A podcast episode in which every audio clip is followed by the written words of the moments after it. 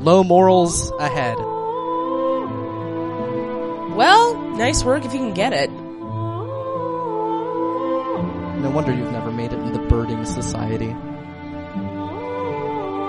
Well, cross that off your bucket list. Welcome to Up Yours Downstairs, the podcast that's the bloody, bloody battalion of pals. I'm Kelly Anakin. And I'm Tom Schneider. we are properly married. We are happy as sand boys. that sounds real creepy. It does, doesn't it? That's very creepy sounding. yeah, and said quite creepily on the show. Yeah. As, as we shall see. Indeed.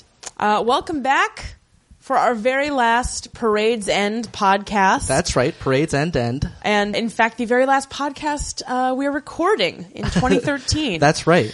More on this later. uh, we actually had no uh, emails or telegrams this week, uh, so we'll dispense with cousin of the week. Fair enough. We do have an announcement from our parent network, Bald Move. That's right. Uh, this December, they are donating all proceeds from their Amazon affiliate link to Child's Play, which is a charity that raises money to benefit children's hospitals and women's shelters worldwide. So we definitely encourage all of you, if you're not already shopping local, uh, if you're going to use Amazon.com, please click Amazon.baldmove.com. You can also access that link through the baldmove.com website. That's right. Do your shopping and help out some kids and women who need it. We will be doing the same That's right. and uh, merry holidays to all of our cousins. Indeed. In fact, we have a link up for a special up yours downstairs wish list. Some of you have in the past expressed an interest in purchasing some sort of thank you gift for us. Right. And while we feel a bit odd about that, Uh, we have given some options, and Yeah. that has been posted on our Facebook page and also on Twitter. So if you would like to purchase something for us, please uh, feel free, but please don't feel obligated. absolutely. Your continued downloading of this podcast is thanks enough. exactly. And I guess that uh, brings us to the recap. That's right. Let's just dive right in. Yeah.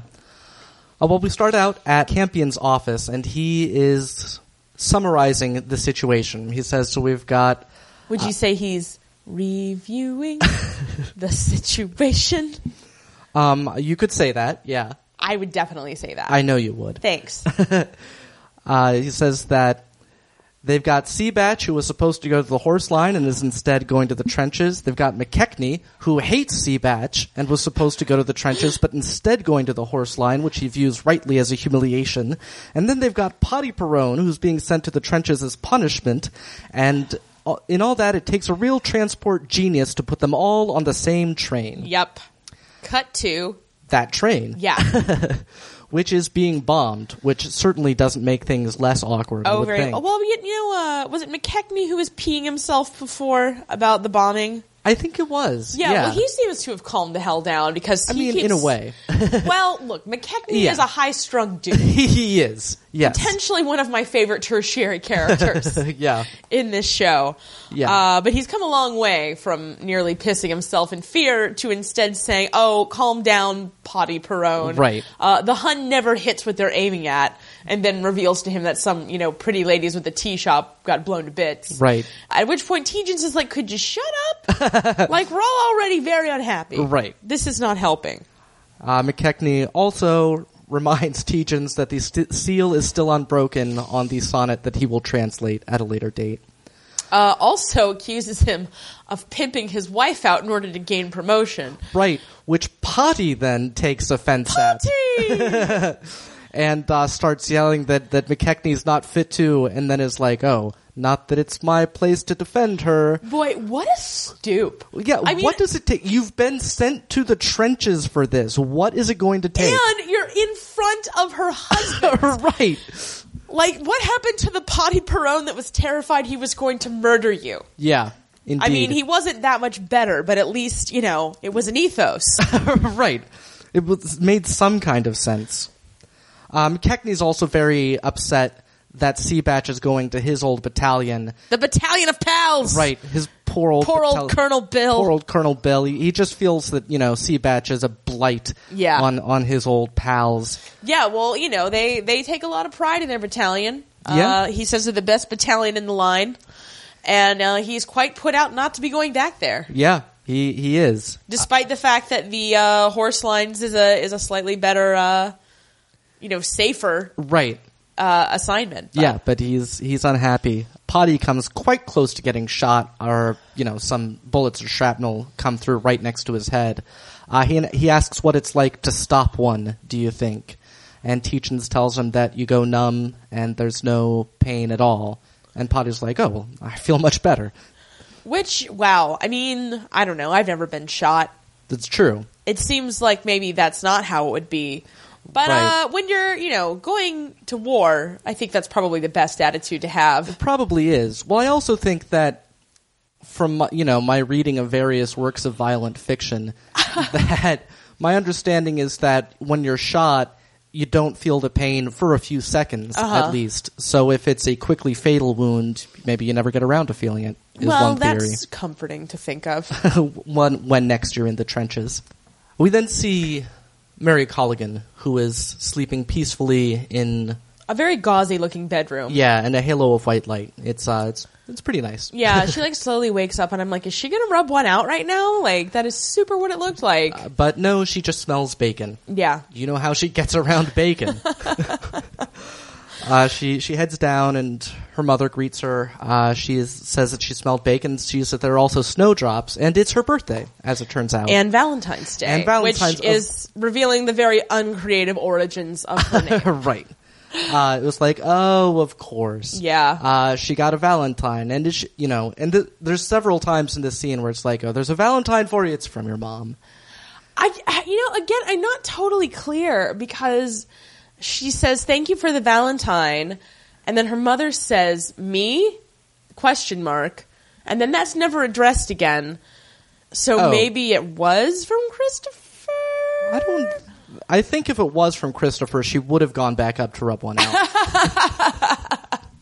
Fair point. Yeah. There is a telegram, however. Right. Uh, and it is in Latin. So maybe that's from Christopher. Right. Nope, it's just from Edward. That little Boo. Boo, Edward. Yeah. No one likes you. who says "Long live the October Revolution" in Latin, Mm-hmm. uh, so as not to be censored and possibly shot. You know, like I don't Yeah. know what could, what could happen. So to him. uh, Miranda Richardson, aka uh, Mrs. Mary Culligan.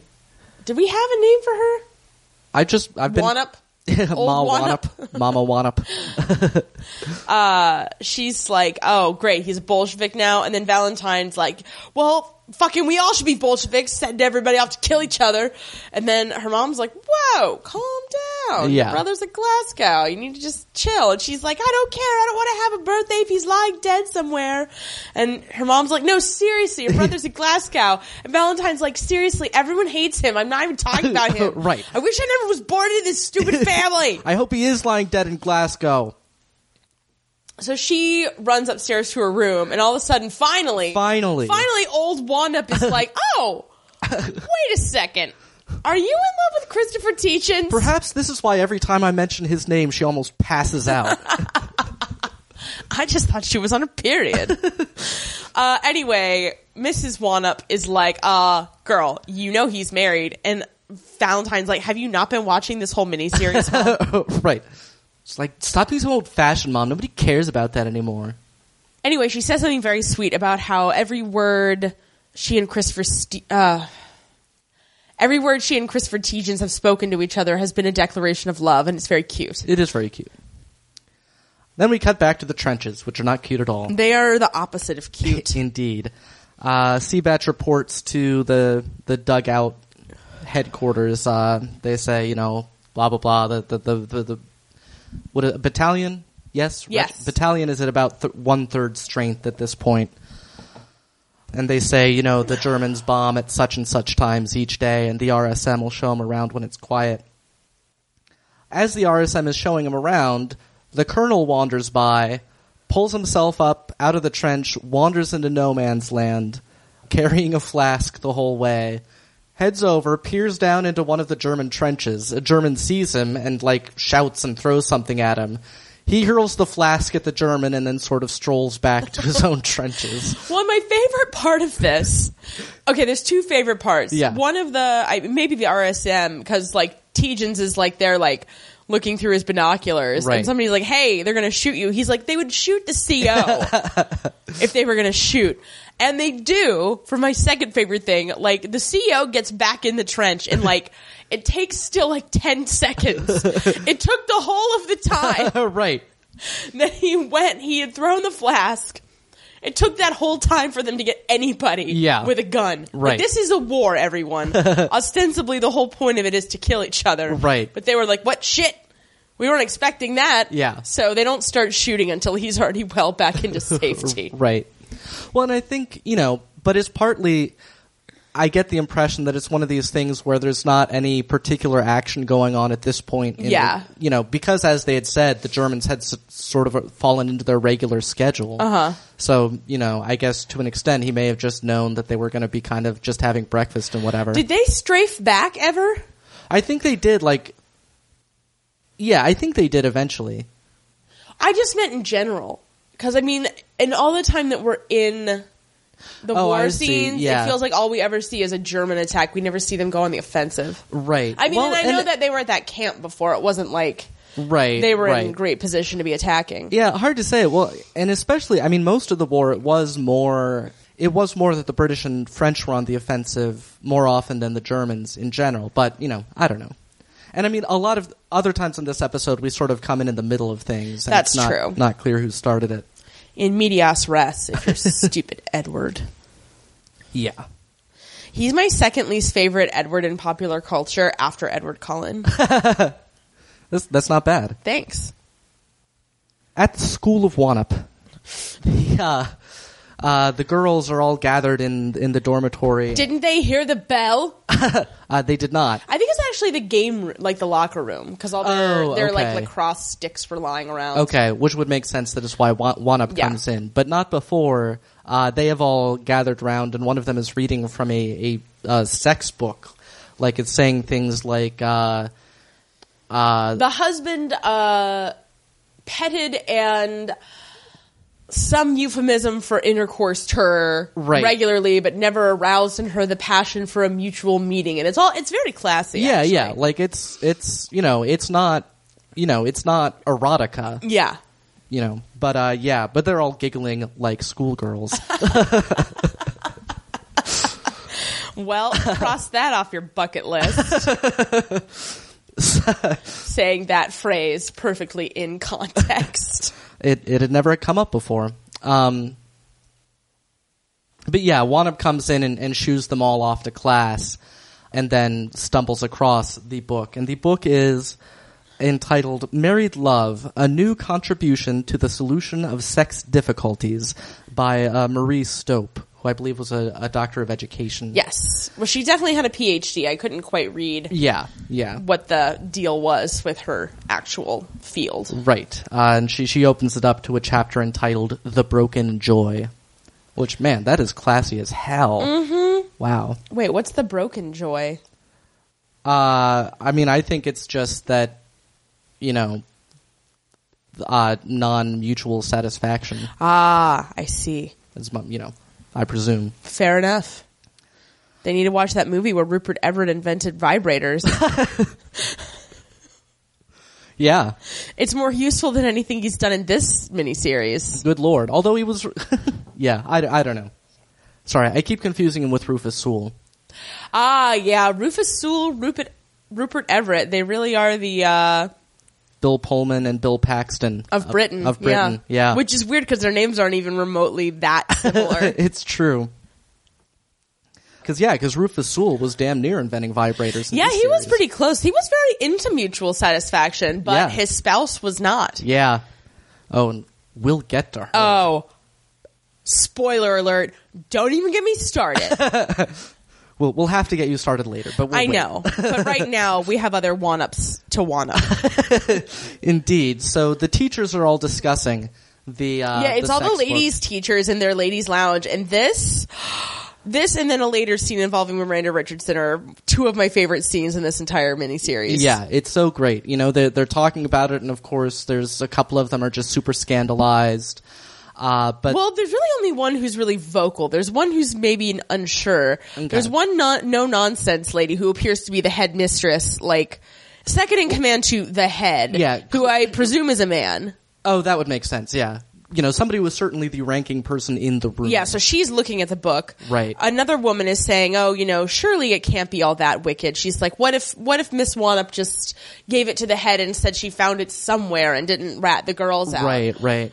And you know, the the very against it woman is saying that it's it's filth and how much of it did you read, Miss Wanup? And Miss Wanup says she read uh, quite a lot of it actually. Yeah. And she then comes out and says that she was a suffragist Mm-hmm. when she was the age of the senior girls that they teach.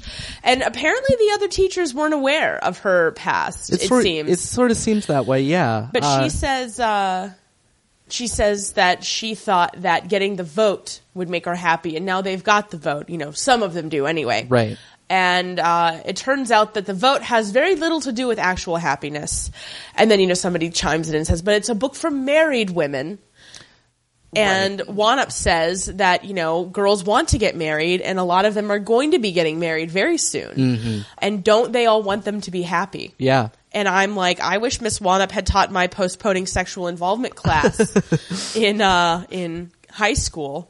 Because you know she's not advocating for any of them to unpostpone their sexual involvement. Right. She's simply saying that you know Yeah. they're all you know they're in still in a time period where girls get married quite young. Yeah, and I mean, honestly, you know, to whatever extent, whatever she feels about the uh, the institution of matrimony, you know, the case she's making is not against it It's in a any quite way. moral case. yeah, it's and it's it's not against the ethics of society. Like she's not being revolutionary with this. No, but I mean, she is being a bit revolutionary Well- in the sense that the idea of women enjoying sex at all is something that has not un- until this point, and even in the present day, Right. is not at all emphasized in our culture. Sure, sure. Anyway, that's a great scene. Yes, we give it thumbs up.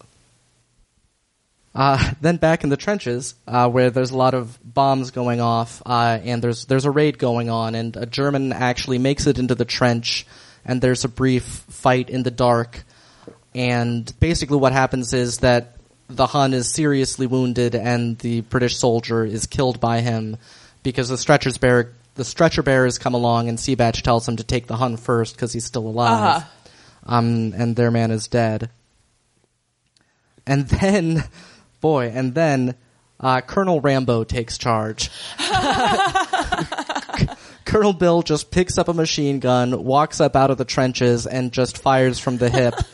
and Uh, another thing, I don't know if they ever say like his official title is Colonel Williams, and I'm Right. like, is his name is his name William William Williams? Williams? Or Right. Billiam Williams. I mean, my actual theory is that his name is Colonel Williams, and then Colonel Bill is is what the the pals Right. The have good old have pals. dubbed him. You know, because his last name, his first name is probably Eustace or something. right. I think that's the most likely scenario. I agree. Eustace. Yes, Eustace Williams. One of the pals. Eustace is Latin for pal. It's not.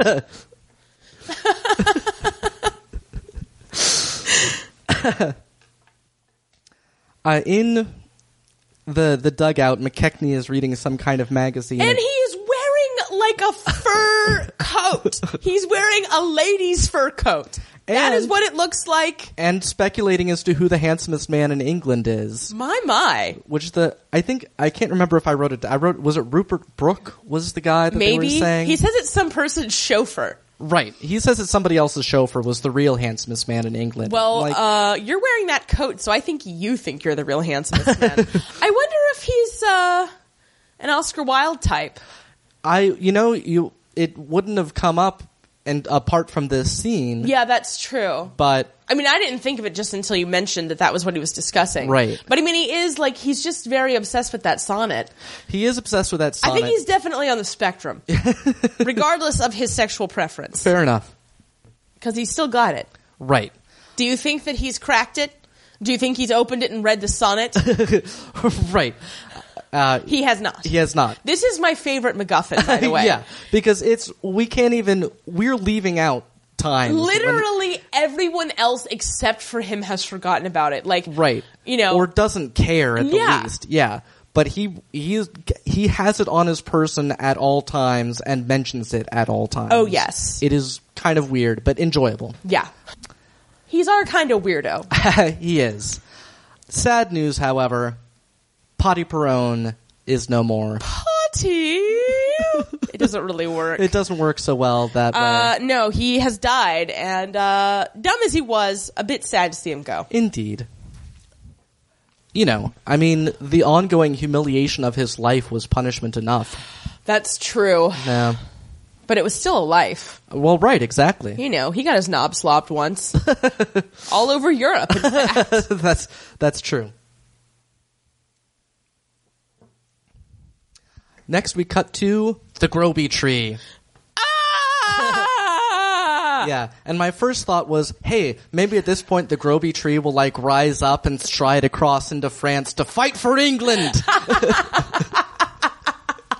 I wish that it happened. I wish that too. And I never enjoy this Ent style bullshit. but that would have been amazing. It would have been. And it would have solved Sylvia's problem. well, exactly. Everybody wins except the Hun. The Hun never wins. You can say that again. Well, yeah. As people that just watch The Sound of Music. Oh God, you guys, look, Sound of Music live, so terrible. This is this is being posted weeks, Weeks after, after, that yeah. happened. But- but OMG, you guys, Wow. so bad. What Real the bad. fuck? Yeah, Seriously, that is all we have to say. indeed. And then Michael Teachins speaks. He says words. He's uh, saying his uh, nightly prayers and being tucked into bed by. Marchie, is Marchie. his governess's name. Ah, yes. it's very cute. Yeah, it is. And Marchie clearly has developed quite the relationship with young Michael, being the only non-insane person he's ever encountered. right. Uh, one of the insane persons, Hello Central, comes in at this point uh, and uh, says that he's been summoned downstairs. Well, and Marchie was like, "Your mom will be up," and then immediately Hello Central's like, "She says to send him down," and then you know, Right. Michael tries to engage her about fairy sprites, and she's like, "I'd rather die from a bomb. Bombs are natural," and I feel sad for her, Yeah. just as a person. Boy, just wait till the Groby tree rises up and smites her. As it surely must. Indeed. Uh, although not if Sylvia has her way. She is arguing with her mother downstairs in Ray, the Groby tree, and uh, everything else. Yeah, you know, Mrs. Uh, Satterthwaite is Yeah. all, uh, leave the Groby tree alone. And Sylvia's like, no, I will not. Yeah, and I have to say, Mrs. Satterthwaite, like, even though I'm mostly on her side in this argument, she's so annoying to me. She's, Oh, really? Well, she's just like sitting there being so holier than thou the whole time, and oh, I'm so great, and I'll pray for you. and Well, blah, how blah, Uh. are you blah. supposed to know she's a good Catholic? Look, you know, I have more sympathy for her because Father Constant got hanged. Well, you know what? Honestly, That's a good point. Like, That's I true. had my issues with Father Constant. He again, Yeah. I'm Team Seabatch as regards him, Right. And oh God. Anyway, yeah. look, and No, there's no that's- Mister Satterthwaite. Like life is just not, or I guess she's Lady Satterthwaite. Whatever. Right. The point is, her life right now sucks because on top of all of the other things that have happened to her, Sylvia's her daughter. Th- no, that's true. I mean, that would suck for anyone. Mm-hmm. They're sort of saying that Sylvia only wants to cut the tree down to punish Seabatch for his crush on uh, Wanup. And she says, Sylvia says that she'll be, you know, she refuses to lose her husband to the ladies' champion of the regular bowel movement.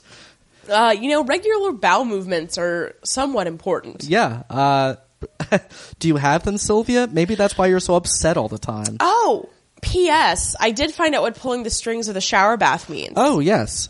It does mean like taking a cold shower, or, you know, pulling the strings and causing cold water to splash all over the assembled people. Okay, So it does okay. mean, you know, raining on one's parade. Okay. Uh, so that's what that means. Excellent. Thank and you. also, I found that out when you f- Google that phrase, all that comes up is this interview with Seabatch. but he had some interesting thoughts on the character of Sylvia. Oh, yeah. And he suggests that perhaps she was uh, bipolar, actually. Hmm. which would explain why she's such a huge bitch. yeah. No, that's uh, that's that's reasonably because she at no point ever seems to understand that she's done anything bad. right. You know? Right, and she yeah. No, I uh, oh, way to go, Seabat. Yes, look, he's ugh, man, Renaissance Renaissance melted candle face, man. Indeed. Uh, so yeah, the the argument builds to a pitch. Michael comes in, gets yelled at, leaves. Yeah, it's So, awful. God, yeah. poor Michael. Poor Michael. He's the only one in this thing whose fate we don't wind up seeing at the end. Yeah, And I just ugh. yeah. Uh, you know, not great. Sole heir to a fabulous estate, sure. But uh at Yeah. what cost? At what cost? Yeah. Ugh. And Sylvia is thinking about moving to India. For, Apparently. uh, yeah, apropos of nothing. Yeah, just she's like, hey, what about India? And her mom's like, India, and that's where the scene ends. Yeah. So, back in the trenches, more fighting is going on. Uh, Colonel Crazy is just throwing bottles out of the trench at this point, and this is pretty much the last straw.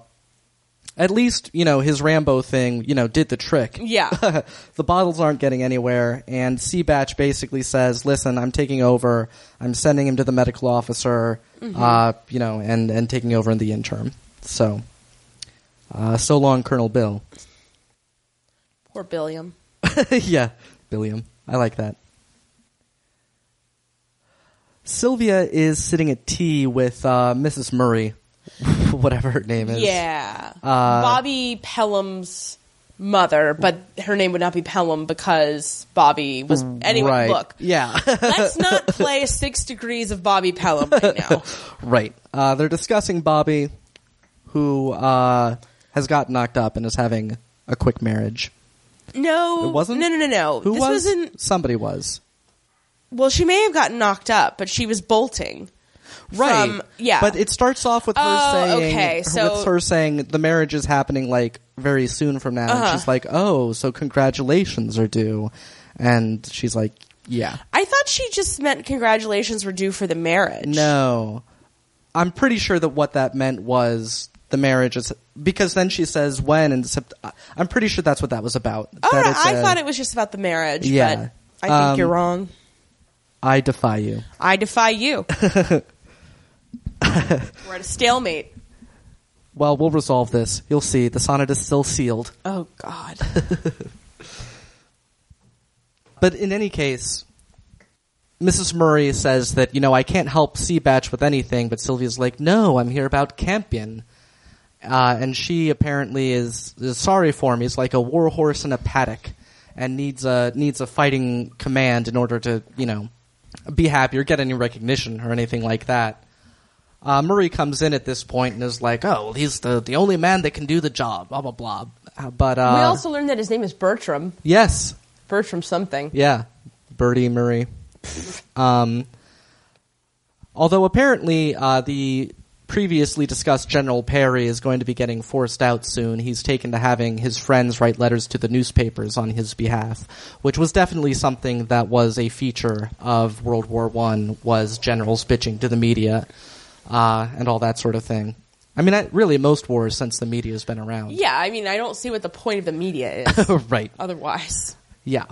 Uh, but Sylvia suggests that Campion could get that role, and that would lead to a decoration or to a peerage at the end of it, and then perhaps India, where he had served with distinction before. And Bertram's like, "Okay, I make all my decisions based on random suggestions from whores I know." Campion is in London, and Sylvia meets him there. He's ordered himself back to uh, try and get some support from headquarters, basically. Uh, so Sylvia invites him up to Groby and says that this press lord will be here. The press lord being the person that is now married to Bobby Pelham Bycham, I think, is his yeah, name. Lord Bycham or something like that. And he is also Sylvia is also enlisting him to campaign for Campion. And it comes out at this point that Seabatch has been sent to the front, which Sylvia did not know. Yeah. Uh, but Campion's like, it, well, I had no choice after dot dot dot, and she's like, oh right. Well, she pretty much agreed. She's like, oh, No, yeah. I mean she she Good doesn't. point. Yeah, she can't argue, and she knows it. So we see Seabatch wading through the tr- trenches, which are look like they're about six inches deep in water, and uh, he's startled by a scar- skylark that skylarks out at him, and then he has kind of a stopperty conversation with some uh, low-ranking commoner soldier who's like, "Oh, there's been a scarlet skylark every day, and then they don't care about war, and something about that. What does the skylark care whether it's a machine gun or a What plow? does the lark say? I imagine. Yeah, that's that's roughly what they say. Great. I've never hung out with a skylark much. Me neither. Yeah. Um, but yeah, because the soldier thinks that, that uh, they just know that they won't get shot at, but Seabatch thinks that they're just miserably depressed and you know slogging on to their inevitable doom. So they've got sort of different outlooks on life. Yeah, Seabatch these and the two. soldier. That's not what I think when I see skylarks. I've never seen one. Yeah, me neither. But I assume I'd find them relatively cheery. I'm blind in my lark eye. Fair enough. No wonder you've never made it in the birding society. Well, you win some, you lose some. Yeah. Uh, they hear 09 something. Uh, Griffiths, maybe? Yeah, Griffiths. Okay. Uh, he's playing a bugle. A Apparent- cornet. Or, okay. For McKechnie, who is uh, planning some sort of, you know, Follies. follies, Funny right? how he never goes to the horse line. right. Like Well- he's just decided he's going to bunk up with the pals and never go where he's supposed to go. Apparently, yeah, because Seabatch, you know, tracks him down, and first of all, you know, chews him out for wearing his parade hat and not a steel or uh, not a tin hat, tin helmet. And McKechnie is just crazy and doesn't care, Yeah. and keeps pulling his sonnet out and everything like Yeah. that. Uh, so yeah, they they fight a bit, and finally Seabatch pulls rank on him and orders him out of his sight or whatever. Uh, and then some guns start firing. There's there's a battle, and it cuts to the end of the battle. McKechnie's still there, and he's wandering around the trenches with some lower-ranking soldier, uh, discussing the sonnets with him. And he's I like- think it's that one, the optimistic one. I thought was the same. uh, maybe it was the same. It I may don't not know. be, but yeah, they're discussing the difference between a uh, Shakespearean and an Italian sonnet. Indeed. But yeah, uh, so Seabat runs into him and is, you know, sort of surprised that he's still there. Uh, but McKechnie's like, oh, by the way, Campion's in charge now. So there's that. Seabatch then, like, uh, has a little Kaleido vision. well, Uh, he hears the song and it's a song that he knows, Oh, okay. and he's that's what it singing is. along with it. Yeah, And uh, he has a he has one up vision, right. and then when he comes out of it, a soldier comes up to him, and it's the one with the with the cornet. Hmm. I think. No, I think it's a different one because the guy, because this is the one with uh, Minette. Oh, I'm sorry. Then this is him thinking about her with. Right. Yeah. Oh, right. Well, first, what happens is he's chatting with uh, one of his soldiers, who I can't remember his name. It was a kind of a Spanish-sounding name. That's the one I was thinking of. It's yeah. I want to say Arizmendi, but that's the name of a bakery by our house. Right. In any case, he says, uh, Seabatch asks after his, uh, his flame, who is like Nanette, and he's like, oh, Minette, sir. And then he says, remember that Hun that got shot in both eyes? He says, you know, girls won't forgive you for, for losing your beauty, will they, sir? And it's a, it's a affecting little moment Mm-hmm. to me. Um, and then Seabatch hallucinates that Wanup is walking up to him in uniform for a second, uh, but then it turns out it's just the guy This with bugle guy, this bugle guy. the boogie woogie bugle boy of Company B, I would Yeah. imagine. and I'm like, I don't know, maybe Seabatch, maybe you should like visit Madame Suzette, take the edge off, like if you're hallucinating Uh, Tom. female soldiers in the trenches. it took him this long just to get to the point where he would he like they have not even kissed each other yet. Well, Still. no, you're right. So Seabatch goes and visits Billiam in the medical tr- area or whatever, who is, yeah, kind of crazy. Mm-hmm. But kind of uh, lectures him about not knowing, you know, the bombs and not, not being as expert on what the Germans are, are doing as he is. He says, maybe I'll give you a bad report, but then he's like, no, I guess I won't. They say you're Campion's bastard. and Seabatch is like, I'm his godson. And he's like, ah, it's all the same. yeah. But he just, you know, he doesn't want to get in trouble with a ger- with a general. He's Right. still got enough of his faculties at this point. where Yeah. he's like, that seems like a bad move. All right. And some other uh, soldier comes in and is like, "Oh, the brigade wants to know how we're doing," and he's like, "We're doing fine." Blah blah blah. And he's like, "All right, uh, this this officer is taking over. Seabatch is taking over. Tell brigade we're as happy as sand, boys." Um, and you might as well give him a cheerful impression to start. And I'm not even because like he has this he has a very specific crazy that I'm not doing justice to. Um, It's like it's that sort of thing where you haven't slept in like three weeks. Yeah, yeah. But neither of us knew what sand boys were, so I looked it up. Uh, and apparently, what a sand boy was was the name of those who delivered sand to public houses, theaters, and homes in the 18th and 19th century. Uh, sand being used, and I would think this would be more primarily in public houses and theaters, but given that people would just sort of spit on the floor all the time, you would uh, just lay down sand. It was basically like kitty litter. Yeah, or like having rushes in the medieval Right, right, era. exactly. Uh, why would those people be as particularly happy? Good question. Answer: They were generally drunkards. Ah, well, nice work if you can get it. Yeah. So Seabetch heads back out to the trenches, and he finds like a boot or something. Yeah, that was very unclear. Yeah, and like it moves him to tears. Maybe it was some rem- remnant of the dead Hun or that other, or the injured Hun or the dead guy. Yeah, I mean, I guess it must have been something like that, but it was Yeah, You know. he he's also not doing great. right. He goes off and hallucinates through some binoculars for a change. Um, he sees like a country house and a carriage, and then it's no man's land again. Well, he sees also himself and Wanup uh, in a field when they were waiting for the the horse doctor. Right, right, yeah. He remembers the horse times. Mm-hmm. he asks somebody to get him a sandwich and a coffee with some rum in it, uh, which, That sounds great. yeah, I would always like a sandwich and coffee with some rum in it. Yeah, so you can get us something from our Amazon wish list, or you can send us a sandwich and some co- and a coffee with some rum in it. Absolutely. That would be great. gratefully appreciated. And the corporal that has brought it to him, Seabatch re- sort of recognizes his accent. It turns out he's from right near Groby. yeah. Uh, he's walked up there many a time. His father goes down, uh, he's a coal miner. Uh, he goes down in some pit. I forget what the name of Mm-hmm. Groby it pit. was. I think. No, no, No, no. no, uh, it, was, it was a town. Batley. Batley, yeah. Uh, and he says that his sister has a comb in Groby Tree. Uh, and she's wondering if she can get it back. Her hair's a mess. No. it is now the Groby tree's comb.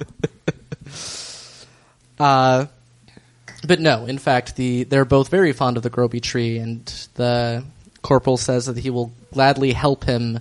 Uh, prop the house up if uh, anyone ever tries to say they should cut the groby tree down. That's right. because it's ruining the foundations, Yeah, etc. 'cause That's if a they cut- full time job. yeah, because if they cut Groby down, then it wouldn't be Groby. Well, no, it might be habitable. yeah, right. Although I don't know, I've grown to fearfully love the groby tree. You've grown to fear its displeasure. Well, look, I'm not indifferent.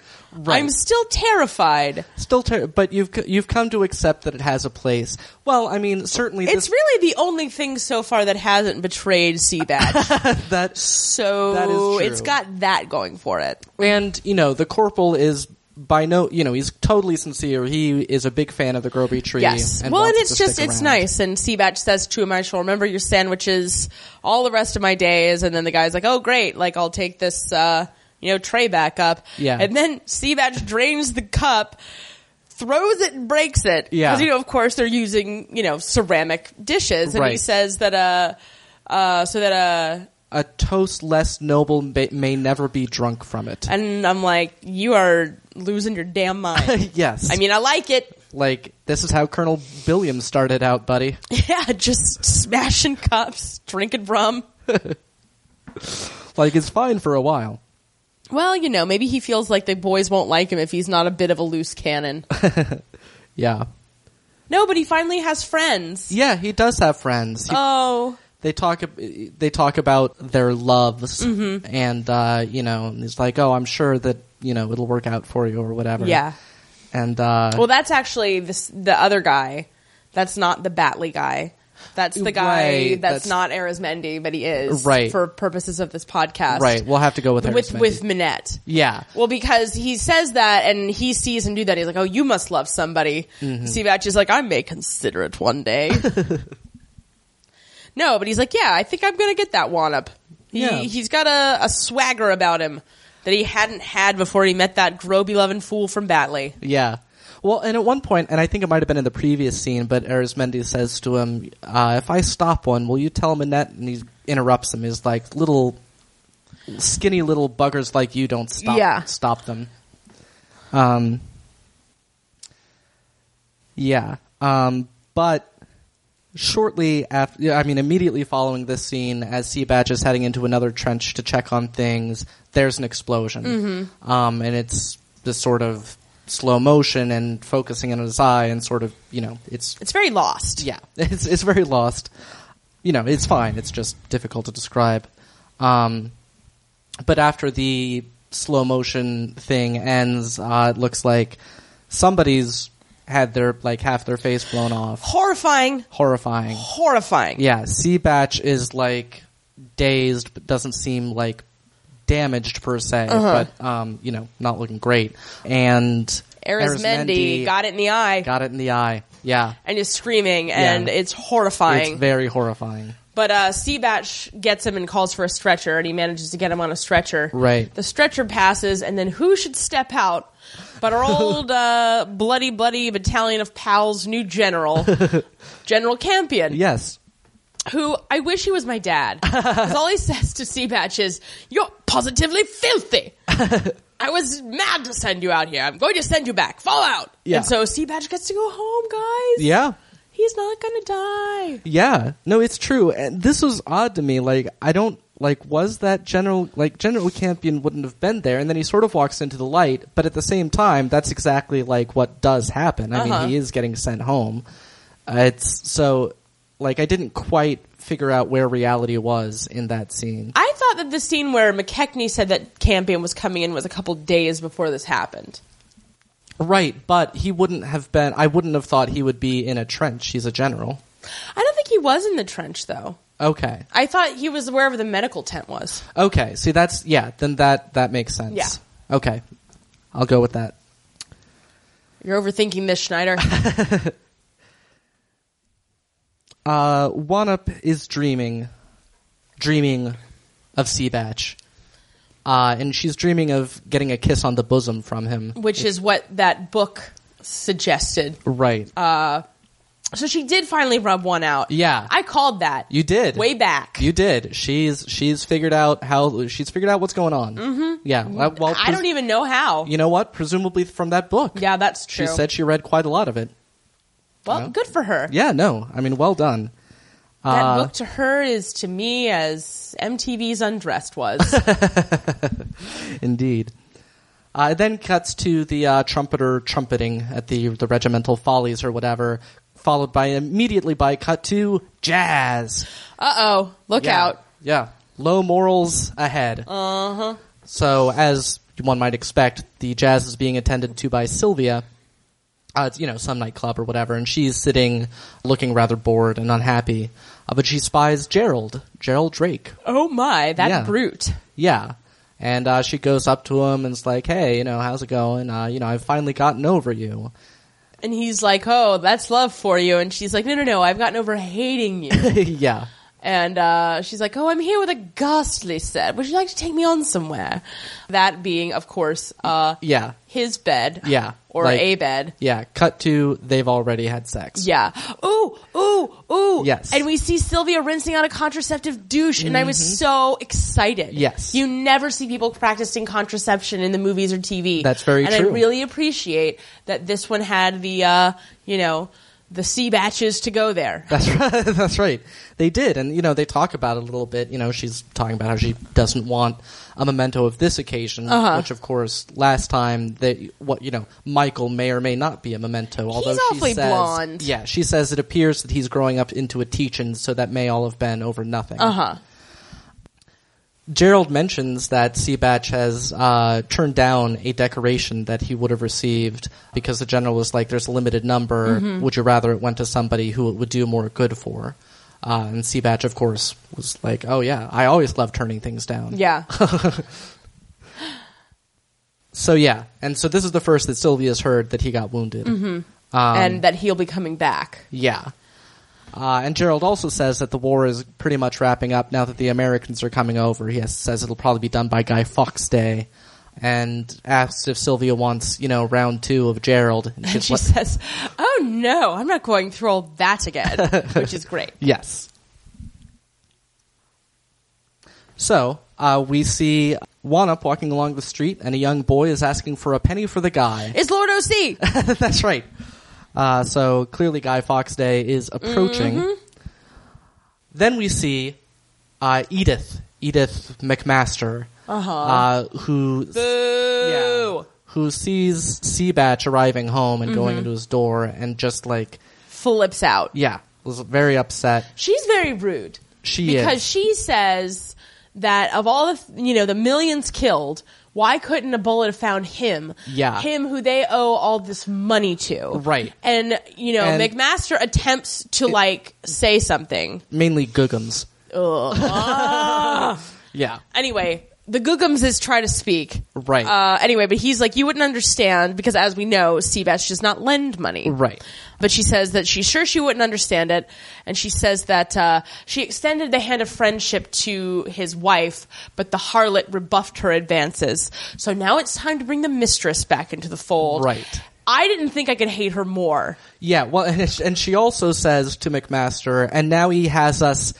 He by has what us- you so singularly lack. Yes. And he does not, you know, uh, well. say that he doesn't, because So- he doesn't. Yeah, apparently. Yeah, it's uh yikes. balls is what she's talking about in case you don't know uh, yeah so she picks up the phone and calls oh wait but first we see um, Right. So the yeah, that was actually jumping ahead a, a little bit because oh i'm sorry yeah, no, that's all right. I figured he might as well say Yeah. that. Uh, because when Seabatch went into uh, his Gray's Inn flat that, that Edith saw, he found a note there, gasped, got on a train, arrived at Go- Groby. Oh, right. And the tree is gone. Yeah. Just a stump. It's Yeah. just the Groby stump. yep it's strangely affecting considering Yeah. our very very very mixed emotions regarding the groby tree however Uh, yeah. we just couldn't believe that she would stoop that low Yeah. like we didn't understand the groby tree Yeah, but it but wasn't. seabatch did yeah, it wasn't her tree. it was very much not her tree yeah. so That was a Seabatch- solidly Anglican tree. Yeah. Seabatch goes into her room where she's like laid out in white. Yeah. And this was not handled well by the adapter, Tom Stoppard. right. Like, because she's saying, oh, he says he got her note too late, and she's saying, oh, the doctors don't know how long I have left. Right. It was never made clear at any point that she thought she might have cancer or anything. Right. And like, so then he says, no, I got your note about the tree, and then she drops her whole act. So I'm like, Right. do you really? it Or, kind of like, seems like what? she's just like very clumsily faking it. Yeah. Because she's not at all like she's way. n- Nothing else she does in this series is so like Yeah, everything else has been plotted more carefully, but this Yeah. feels like a last ditch effort. Yeah. and she did say to her mother, and I didn't, mi- I didn't get this the first time we watched it. She said to her mother that if he's planning to live with, uh, you know, Wanup Right. at their flat, she's going to strip it. Mm-hmm. Uh, if if that's his intention, and that's when you know he walks back in. There is no furniture or anything, so she's Right, taken right. everything. yeah, except the books. Interestingly enough, there Well- was just piles of books around. You know what? She doesn't have time to read. She's too busy being crazy. Yeah, that's true.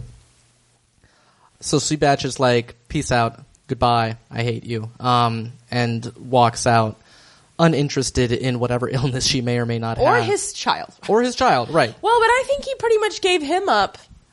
Right. Well, first of all, when he said that he could be raised Roman Catholic, and then, you know, if my kid didn't write to me during the war, I'd probably be like, you know, Maybe we're just not into that each other, you know? Maybe we're just not meant to be. He was only like eight. Well, Tom, this is a fucked up group of people. It very much. I is. don't know We if can at the all- end of the parade, if you haven't noticed, these people have a lot of problems. They they very much do, and Michael will most certainly be carrying on that tradition. Oh, very much so. yeah. But yeah, Seabatch heads out, looks at the remnants of the Groby tree, and sees in the field a motorized plow. It apparently now serves. Mm-hmm. So And uh, he picks up two chunks of the Groby tree and a bauble and pieces out Right. from Groby, presumably forever. yeah, It's not I clear. guess. Well, he never wants to see Sylvia again, and she's living there, so Right. So there's that.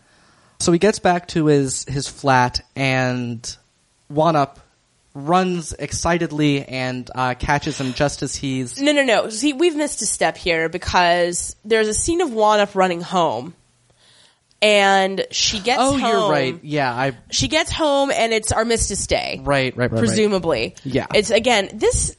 I will say this episode is not the strongest from a purely plotting standpoint. Yeah. It's like Stoppard got so used to writing the war scenes that he like forgot to like take us along for the other scenes. Yeah. But anyway, Wanup and her mother are very glad because Edward is safe and they're safe forever. Right. And the phone rings, and so Wanup thinks that it's Edward calling. Mm-hmm. But it turns out that it's uh, Lady McMaster, and Right. all we Right. see is this from her perspective, which is great because Yeah. uh, Valentine is clearly like who. And she's like Edith, and uh, so th- we then see Wanup telling Mrs. Wanup that Mm. you know he's he's apparently got no furniture or anything, and he looks a bit mad. Yeah. and he had asked about her, so I guess he has spoken to the McMasters at some point. Well, or Edith says he has. I yeah. don't know. Anyway, and Wanup says that he's asked about her. Oh yeah, because she wants her to like Right, right. smooth things over.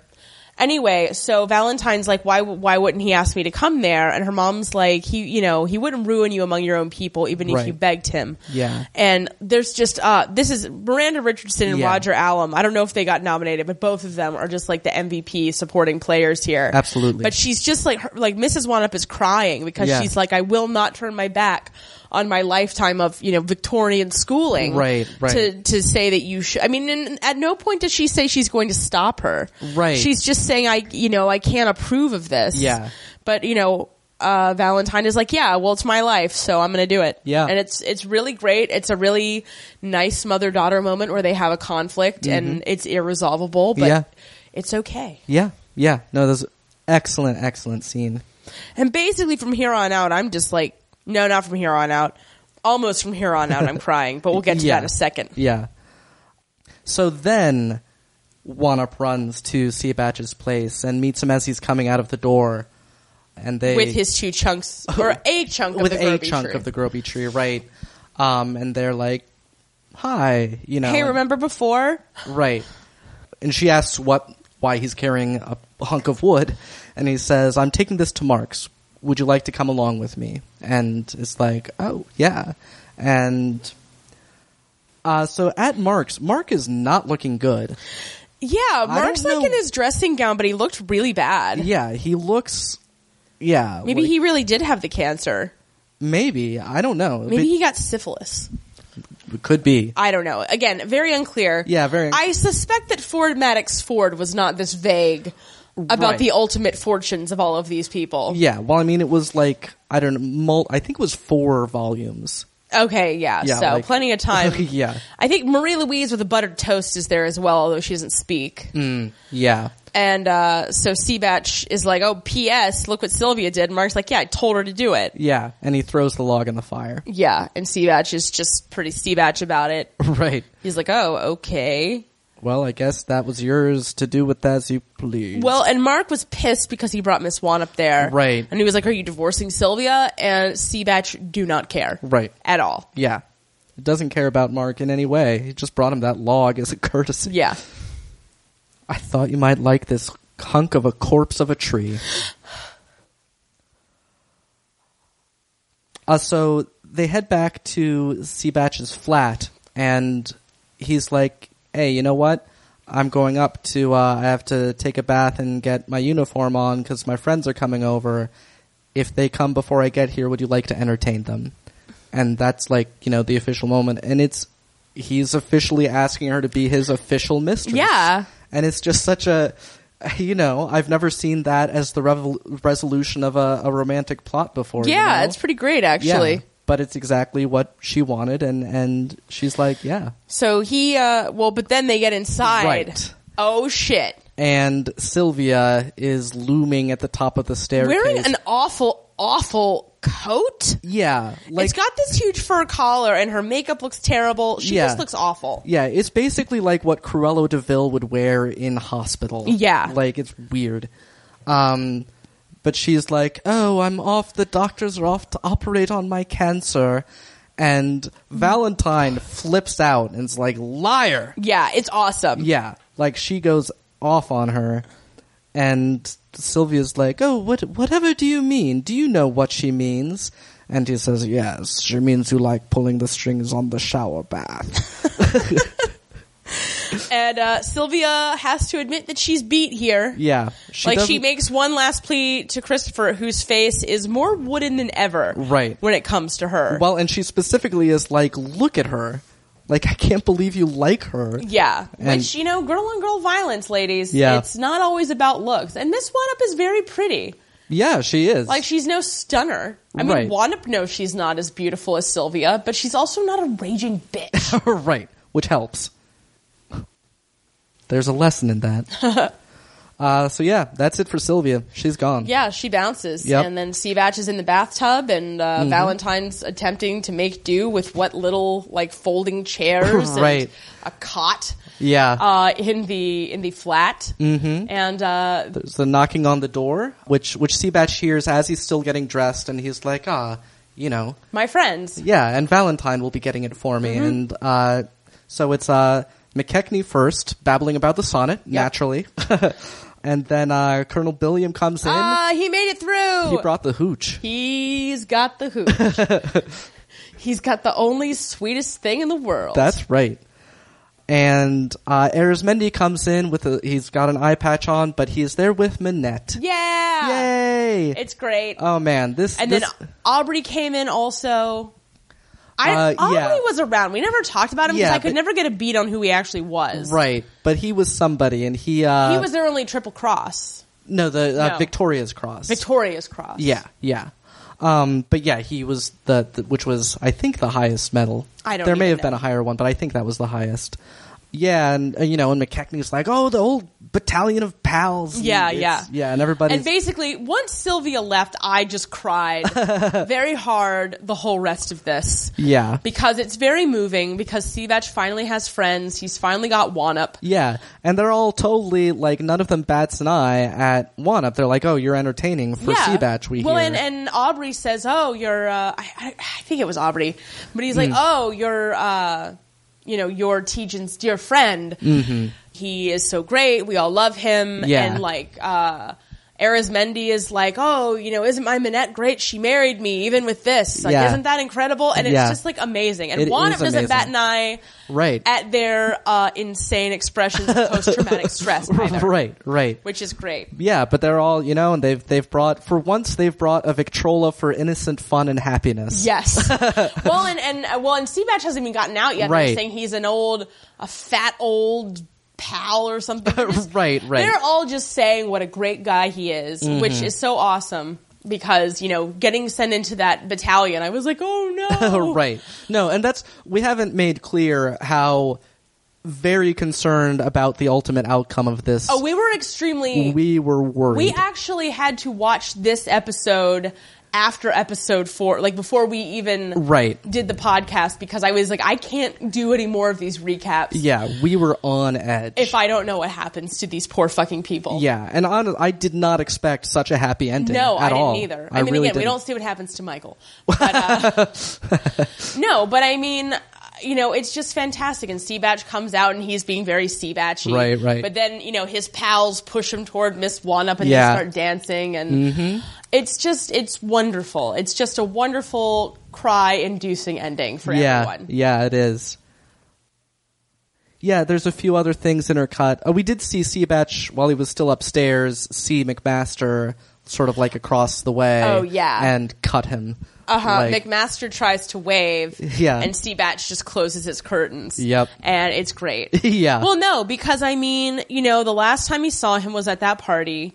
Right. And he had said that they wouldn't abandon Valentine, which they totally did. Sure. Mm-hmm. Uh, secondly, just the longer that war went on, it had to have bothered Seabatch more and Right. more and more that he didn't Right. do anything at all for the war effort. well, they're just they're not gonna. I mean, they they've- can't ever have a conversation again. Right. I they mean- have no idea what each other's lives are like. And I mean, he Right. never liked what McMaster was chasing in the first place. Mm-hmm, And now that he's got it and become this, you know, sleek, fat, you know, horrible person, Yeah. you know, he has nothing left to say to him. Yeah. And Seabatch starts a fire with the Groby log. He's like, hey, Yep. you know what? He's Fuck like, it. it's chilly. yeah. Start a Peace fire. out, Groby Log. the first good thing this crazy tree has ever done. um, yeah, and everybody's happy. They're singing, they're dancing, uh, and then there's intercut some scenes of Seabatch and Valentine doing it. Finally, Finally doing it. doing it Aw. for real. It happens. We both had orgasms because it had been such a long wait. Um, Just spontaneous. yeah. There's a a last five seconds of Sylvia who is riding uh, alongside General Campion and asks, uh, "So if I divorce Christopher, will you marry me?" And thus, the whole India gambit finally uh, makes itself known. And the general does not answer, but he looks quite taken aback. Right. Like, you might want to spur your horse and get out of there, buddy. Well, and like knowing everything he knows now, it's like you Right? can't possibly be seriously considerate. But he still loves her. Yeah. I think she's gr- whatever. Yeah, you know I mean, what? yeah, I indeed. throw my hands up with those two. Right. I've had it. Yeah. And the, the, the final thing in this kind of montage is the official uh, dismissal ceremony of the battalion. Mm-hmm. And again, tears. Yep. Just oh, my shirt was wet with how hard I was crying. Yeah. And uh, we end with a final shot of the Groby log burning in the fire, which I sort of liked as just like somehow at like like at the end of a horror movie, you know, at like the end, or is it? just here saying, "I'll be back."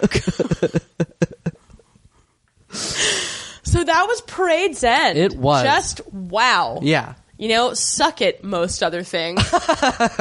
indeed. no, it was really well done, except for was. those very sort of minimal issues that we had with the storytelling. Really, like in the last fifteen minutes of the thing. Right. I mean, there were little things here and there. yeah, but, I mean, really well done. Yeah. it was really great. Yeah. uh, you know, we're we're glad to have finished it just because it was kind of gut wrenching all the way through. it was gut wrenching, and I just felt like we it was it was almost too good for us for our podcast. Like we Right? just didn't have as much to say about. yeah, it. I mean, We these have need, been like- really short episodes. Yeah, we of, need like horrifying paintings to make fun of. Um, yeah, or, like- demon children, Right. and like you know Lord Risley, or uh, you know naked, you know uh, merchant ivory peen flopping around. Right. Like They- there just wasn't any. Those this are the was it things- was. I mean, apart from the fact that the, some of the scenes were too dark, and that was just an aesthetic thing. We were like, we Right. want to see. Yeah, yeah. This was not, yeah, not good for the snark, but we Right. hope that you've enjoyed it anyway. indeed, indeed. so uh, we'll be back next week with our With an episode that we can guarantee is a good one. Yes, yes. With uh, guest Natasha Muse Mm-hmm. returning as we recap uh, season four, episode seven of Doctor Who The Unicorn and the Wasp. That's correct. so uh, fire up your Netflix or whatever. Yeah. Catch up with that. It is on there. And that'll be our last podcast for 2013 before we dive back into Downton. Oh my. So until next time, Up yours, downstairs. downstairs, luncheon out.